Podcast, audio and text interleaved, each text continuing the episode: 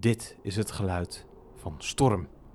De wind die door de bomen waait. En dat betekent maar één ding: Sinterklaas komt er weer aan.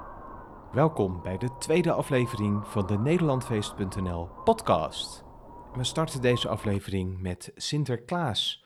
Want, zoals je net al hoorde, de wind die waait weer door de bomen, dus Sinterklaas is bijna in het land. En dat betekent dat de supermarkten weer helemaal vol liggen met Sinterklaas-lekkernijen.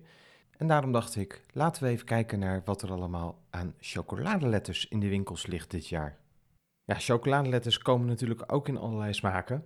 De meest bekende zijn natuurlijk gewoon de melk, puur en witte chocolade. Of met hazelnoot, praliné. Die zag je trouwens in de jaren 90 wel veel vaker dan nu. En als je ze dan vindt, dan zijn ze hartstikke duur. Ook heel lekker, maar daardoor ook nog wel vrij prijzig zijn chocoladeletters van echte chocolatiers. Nou heb ik er eentje gevonden in het noorden van het land, in Groningen. De naam daarvan, die noem ik eventjes niet, want die google je zelf maar. En ongetwijfeld kom je hem tegen, ja, ik krijg niet betaald vandaar. Uh, ongetwijfeld kom je hem tegen als je chocoladeletter Ruby met pistachenoten intoetst op Google. Dan ga je zien hoe mooi deze letter eruit ziet. Prachtig roze chocolade met dus heerlijke stukjes pistache. Stukjes pistache. Een hele leuke chocoladeletter die zij verkopen is de chocoladeletter Connie Kiezen. Er staat bij winnaar 2020, dus blijkbaar was dat toen een hele populaire letter. Ja, dat is als je niet kan kiezen uit de verschillende smaken, dan krijg je gewoon drie in één. Puur, melk en wit. Deze chocolatier heeft ook gedacht aan liefhebbers van alcohol. Wat dacht je van een witte chocoladeletter met de smaak van het drankje Boswandeling? Het is een prachtige witte letter met groene strepen, precies de kleur van het drankje.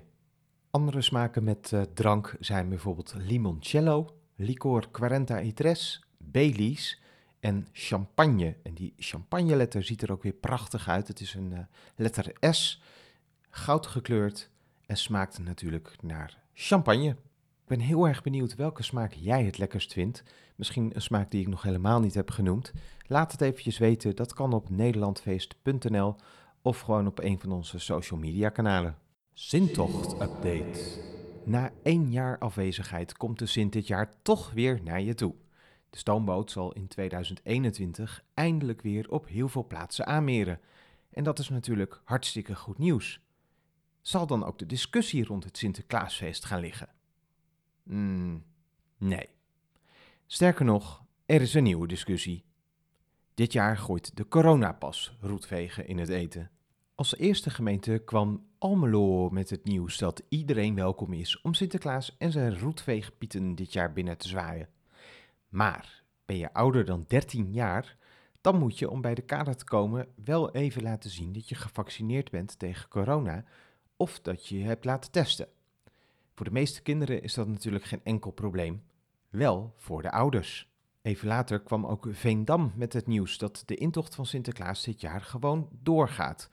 Er wordt een gigantisch feest gemaakt, meldt de Facebookpagina van de organisatie. Alleen zijn er wel enkele beperkingen. En juist, iedereen die 13 jaar of ouder is, komt er niet in zonder geldige QR-code. Je mag er trouwens wel de stoomboot binnenhalen, maar niet naar het feest op het Museumplein als je niet kunt aantonen dat je negatief bent getest of volledig bent gevaccineerd. En daar zijn dus heel veel mensen het niet mee eens. Weer discussie. Zintocht update. De pieten in Veendam, die blijven dit jaar waarschijnlijk wel zwart. Als je kijkt op de Facebookpagina, dan zie je echt alleen maar zwarte pieten. En ook in het Brabantse Uden blijven de pieten dit jaar zwart. Daar was het trouwens nog wel even spannend of de intocht überhaupt door zou gaan, want er was geen organisatie meer om de Sint binnen te halen. Achter de schermen werd er hard gewerkt aan een nieuwe organisatie.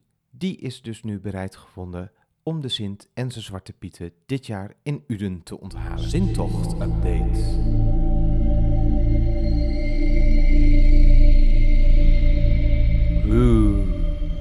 Spooky. Ja, Halloween is onderweg. Het is bijna 31 oktober. Ja, de 31ste, dan is het dus weer zover. Dan mag je verkleed als een eng figuur langs de deuren lopen en snoep scoren. Maar zitten we hier eigenlijk wel op te wachten? Er is namelijk nogal wat kritiek op Halloween. Zo zou het bijvoorbeeld veel te eng zijn voor kinderen. Eh, dat zou oproepen tot kwade geesten. Dat wordt dan ook weer gezien als heidens door verschillende kerken. Dus ja, er is nogal wat kritiek.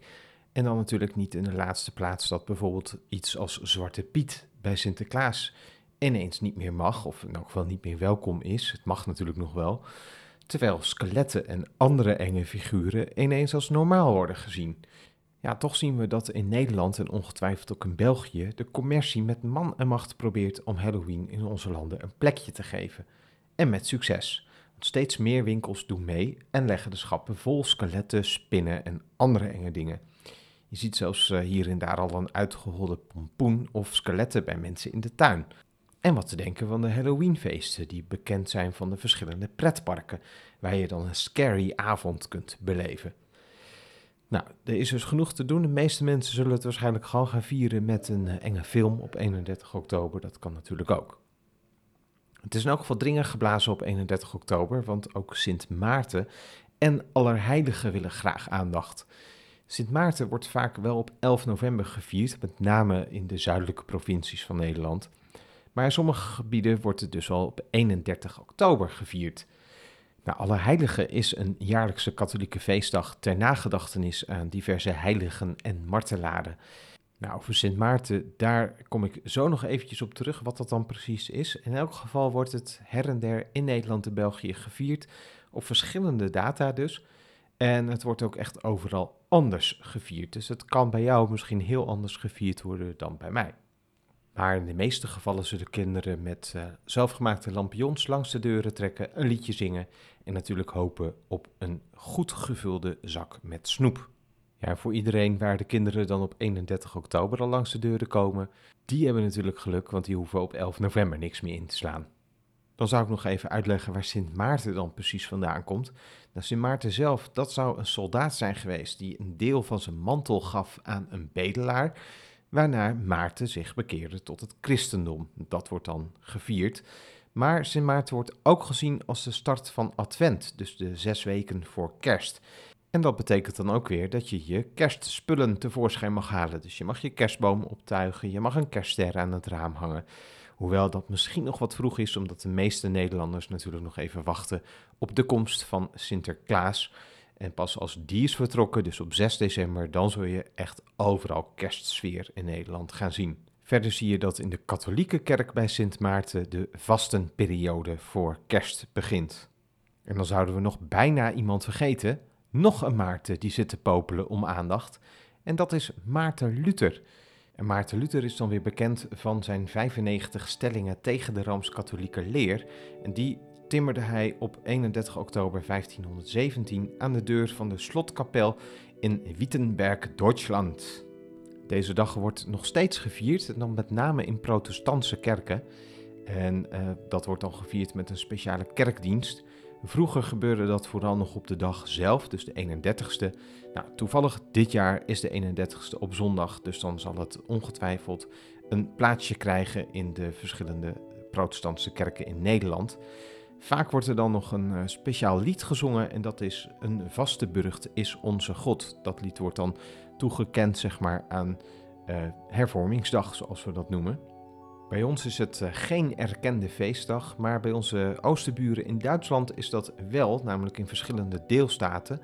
En ook in landen als Chili en Slovenië, daar wordt hervormingsdag gevierd. En tot zover deze tweede aflevering van de Nederlandfeest.nl podcast. Je helpt enorm door even te abonneren op deze podcast. Je krijgt dan van Google, Apple of Spotify een seintje als de volgende aflevering klaar staat. In die volgende aflevering blikken we alvast vooruit op Black Friday. Waar komt het vandaan en kunnen we het al een Nederlandse traditie noemen? En natuurlijk hoor je ook in de Sintocht-update het laatste nieuws rond de intochten van Sinterklaas. Graag tot de volgende keer.